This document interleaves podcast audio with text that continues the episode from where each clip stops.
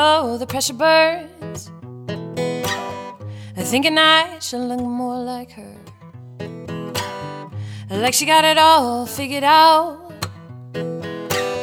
And cause of the size of her thighs and the pout on her mouth. Welcome to No Makeup, a podcast sharing authentic stories of really cool women who sign up to honestly and bravely tell us their stories. We believe stories can do a lot. They inspire, they console, and they shape our understanding of the world. So, welcome as we interview women we admire and ask them to, figuratively, and literally, if they want to, take off their makeup and tell stories from the heart. Our podcast is proudly recorded at Vermont Public Radio. Welcome to No Makeup. I'm your host, Tiffany Bluemle, and I am joined in the VPR studio by Marissa Parisi, who is our producer, and by our guest, Alyssa Johnson Kurtz. Allie Johnson Kurtz is a 22 year old who grew up in the small town of Worcester, Vermont. After her first year at Smith, Allie took three semesters off from school, during which time she worked for 350 Vermont, organized civil disobedience demonstrations against the Keystone Pipeline, and served as press secretary for Zephyr Teachout's 2014 gubernatorial bid in New York. Now, as a rising senior, Allie has continued her work as an activist with Rights and Democracy and Sustain US and attended climate negotiations in Paris last spring. In short, she is incredibly busy. Thank you for making time to visit us at No Makeup. Thanks for having me, Tiff. So, your work and your academic interests have involved you in economic, political, and environmental activism. Is there an underlying thread that connects those interests? I would say one of the threads that underlies all of my work is justice and also youth and working with young people. Uh, the civil disobedience that you mentioned against the Keystone XL pipeline, that was all young people. And it was the largest civil disobedience by young people in a generation to that point. Um, and so, looking at how our generation, my generation, can help improve the world and build the world that we want to see underlies all of the work that I do.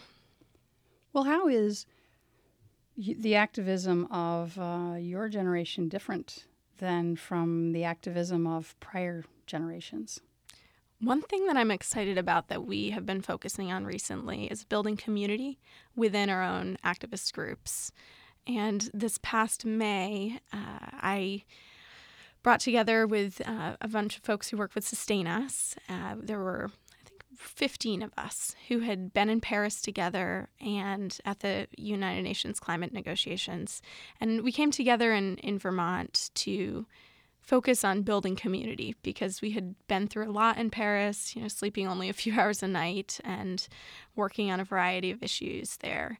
And we wanted to come together and really focus on building our community. And that is something that uh, I'm excited about for our generation. It's definitely become a priority for us to develop our communication skills with each other and build the world that we want to see with each other, starting starting with each other. So.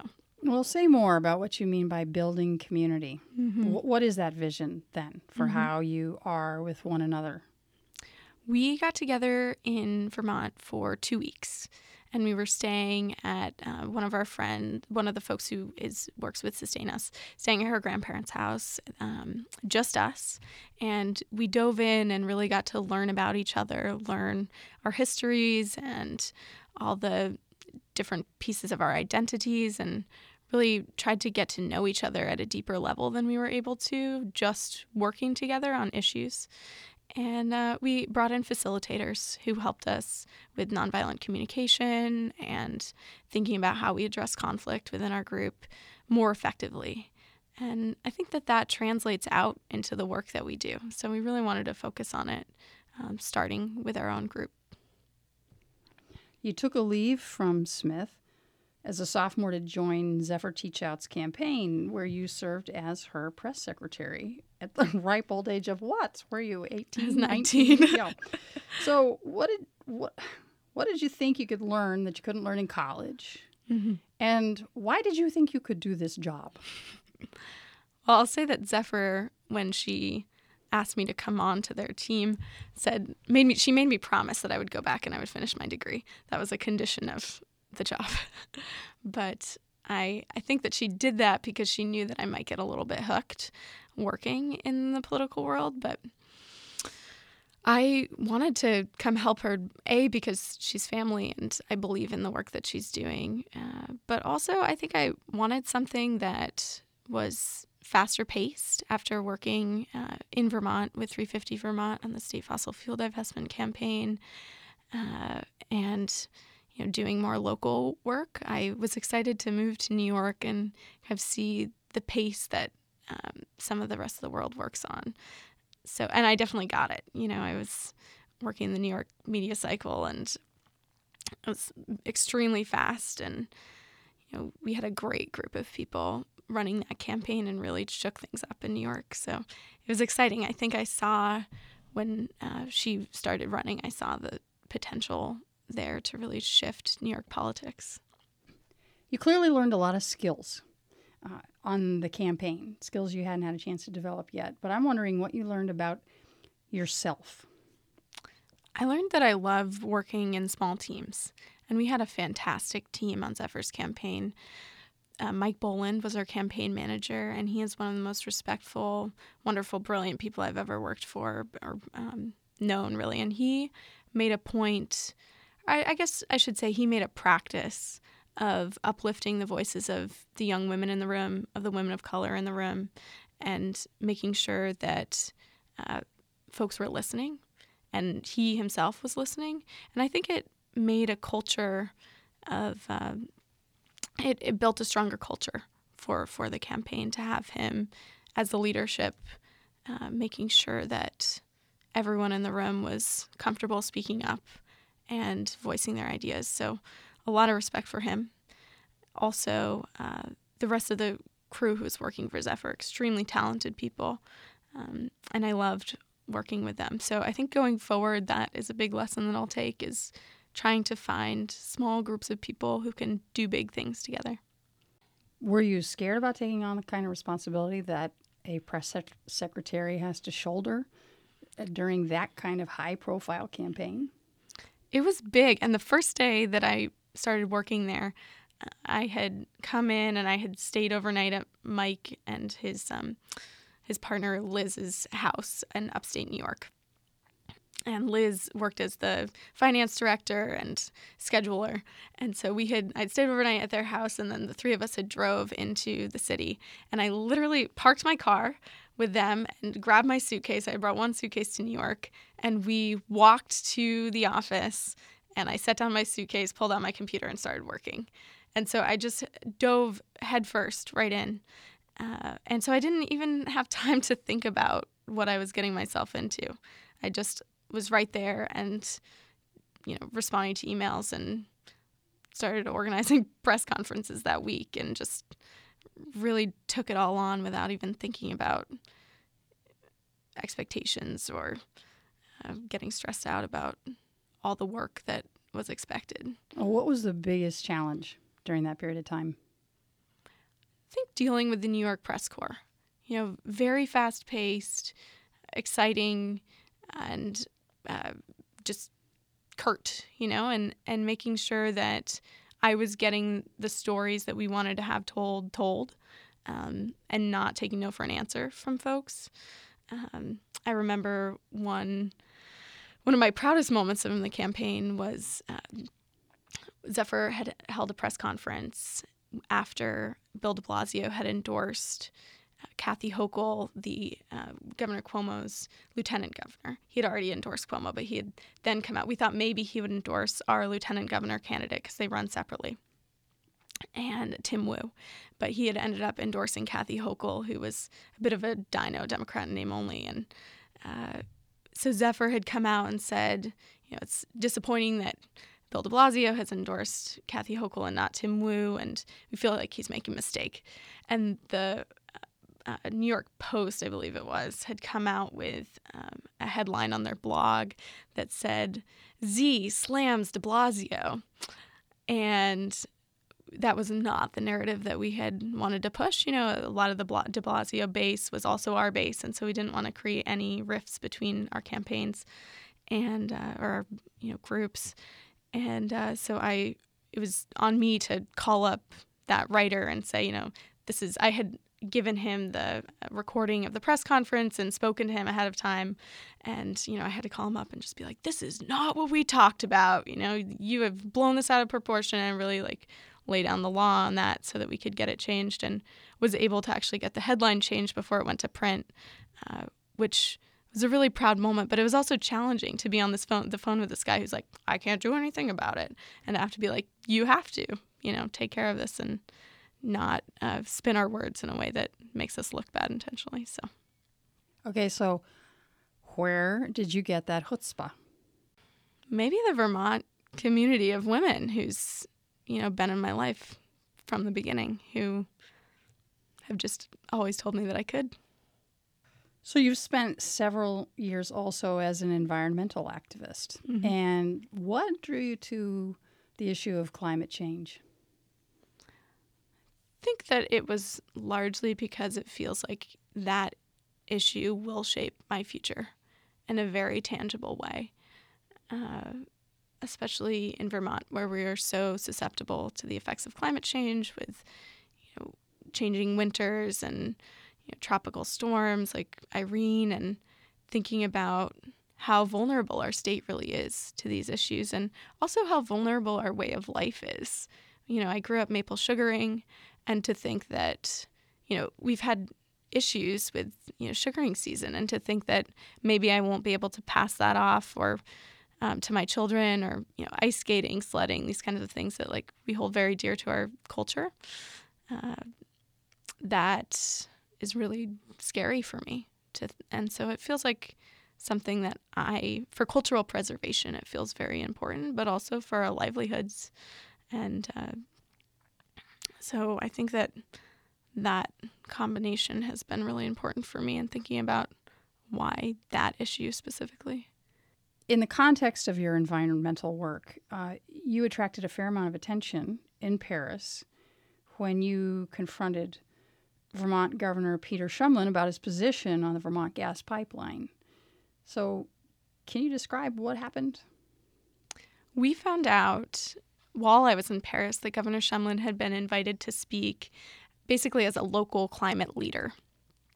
And a lot of the Vermonters who were in Paris were have been working on the Vermont fracked gas pipeline campaign to stop the largest fossil fuel infrastructure project in 50 years from coming through our state. And Governor Shumlin has been supporting that project. And so we're like, what is going on? You know, why is Governor Shumlin getting an international stage to speak when he's supporting fossil fuel buildout at home? And so I called a meeting and brought together about 25 people. And uh, he was on a panel with folks from Washington State and California who also supported some fossil fuel infrastructure, but were coming to speak on this panel of local climate leaders. And so we brought together folks from those other states and a lot of Vermonters and got together and said, you know, what are we going to do about this? This is really unacceptable. And we decided to hold an interruption of that panel. And uh, I didn't actually know that I was going to be speaking in that room until that day. I had I usually take more of a backseat role during these things and help out on you know press coverage and social media and email writing and you know trying to get donations for legal fees that kind of thing and all of a sudden they were like, why don't you speak? You know, why don't you get up? You've, you know, worked at the state house, you know, Governor Shumlin. And I, so I said, okay, you know, it's not something that I normally would do. and, you know, usually feel like I'm more useful elsewhere. But in that instance, it felt pretty powerful to be there and to do that. So, uh, during while he was speaking, the other folks had already interrupted um, the other speakers on the panel, and when he got up to speak, I stood up and I had prepared some remarks about his support for the pipeline and uh, just got up and started speaking to him directly about his support for the pipeline. And uh, he started speaking back to me, and I just kind of continued to say what I was going to say. Um, and then he invited me up onto stage, I think facetiously. And I just walked right into the aisle and walked right up to the front of the room um, and you know, kind of got up near the podium and uh, started speaking to the room. So uh, I also that day that I had some security come and like try to pull me away and were like grabbing my arm pretty aggressively, and uh, the whole crowd was like, "Let her go, let her go," um, and I just felt very like safe in that moment. Like the people in the room were taking care of me. Um, the governor's but, response to you, which attracted an awful lot of attention here in Vermont, um, was to many deeply disappointing in that he didn't address the issues that you raised, but he really focused on you. Come on, he said, I know your mom and dad. I know they taught you better manners than this. You're giving a beautiful speech, but you know you're missing classes back at Smith that you're going to get in trouble for. H- how did you how did you feel about this? Well, what most people don't know is that Governor Shumlin and I had sat down the day before to have lunch.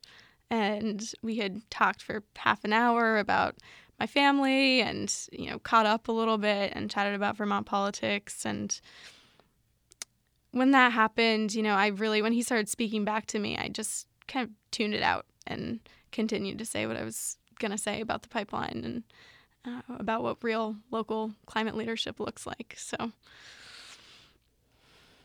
and what do you think of what he said hmm.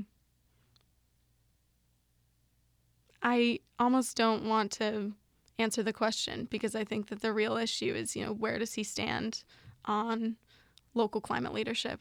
Is he going to help Vermont build a renewable energy economy or is he going to continue to support a pipeline that puts us back 50 years um, into the fossil fuel era? So, do you think the strategy was an effective one? Did you accomplish what you hoped to? I do. I absolutely do from Paris, I was able to speak with reporters around the state, television reporters, and uh, we were on the front page of the Burlington Free Press and really helped draw the connection between Governor Shumlin and his support for the pipeline in a way that I don't think had really been made before. We had, um, in 2014, a group of us kind of held an occupation of the governor's office, and I was one of 64 folks arrested in his office to draw attention to that connection. Uh, but this interruption in Paris, because it was at the United Nations, made a big splash. Um, so I think it did help kind of force that force that connection in a way that we hadn't been able to do before. And also, I just heard from so many people who are working on the fracked gas pipeline campaign here in Vermont that it was an energizing moment for them, that it gave new life to the campaign, and that people were excited about what had happened and were excited about moving forward on next steps. And that, of all the responses, was the most powerful to me was to hear from folks that it was going to kind of keep their keep their energy going to uh, to fight. So, do you have any role models? Who are they? and what's their appeal or their attraction? I mentioned earlier the Vermont community of women that has supported me from the beginning. And as a little kid, going to like the Women Can Do conferences that Vermont Works for Women held, and seeing women doing non traditional careers and, you know, just believing they could do whatever they wanted. And that really impacted me.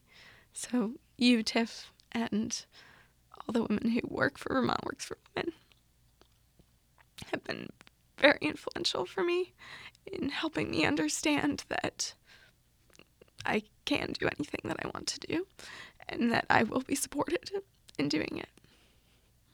You know, we, we ask all of our guests this question the advice they'd give to a 21 year old, given what they know now, which seems pretty hilarious since you're 22. well, I ask, I think, two questions. Is there any advice that you'd give to a preteen, 12 mm-hmm. year old, um, who's on the verge of discovering who she is? Mm-hmm. And is there advice that you would give to women older than you? Mm for young women, I think the most important thing for me in my journey has been getting training, whether it was you know, learning skills with Women Can Do or um, getting training through 350.org on how to run campaigns and do that work. Those experiences where it's been multi day um, community building and skill building have helped me a lot to think about what I want to do and how to do it and feel confident um, in a community and in skills.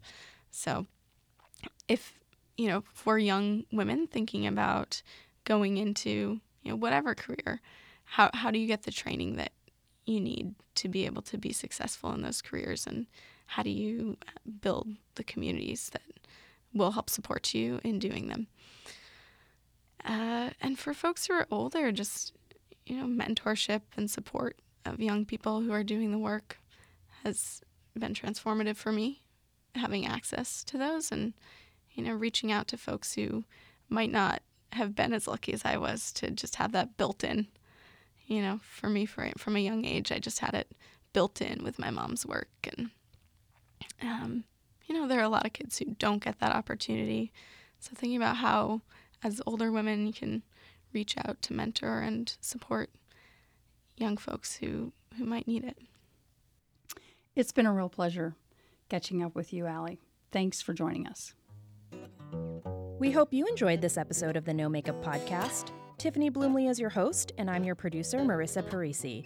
Our theme music is written and performed by Giovannina Bucci, and we are proud and grateful to partner with Vermont Public Radio on the production of our podcast. You can hear previous episodes by looking us up on iTunes or SoundCloud, or on our website, nomakeuppodcast.com. On our website, you will find cool links and more info about our guests. Sponsors for this episode include Elida Duncan, who did the awesome No Makeup logo, and our friends at Langrock Sperry and Wool. One last note we want to hear from you. If you have suggestions on guests or topics, head on over to our contact page on our website, Facebook page, or Twitter feed and tell us what you think. Remember, nomakeuppodcast.com. Makeup, no mask. No makeup, no mask. Rawness of my skin this beautiful vessel I I'm living in.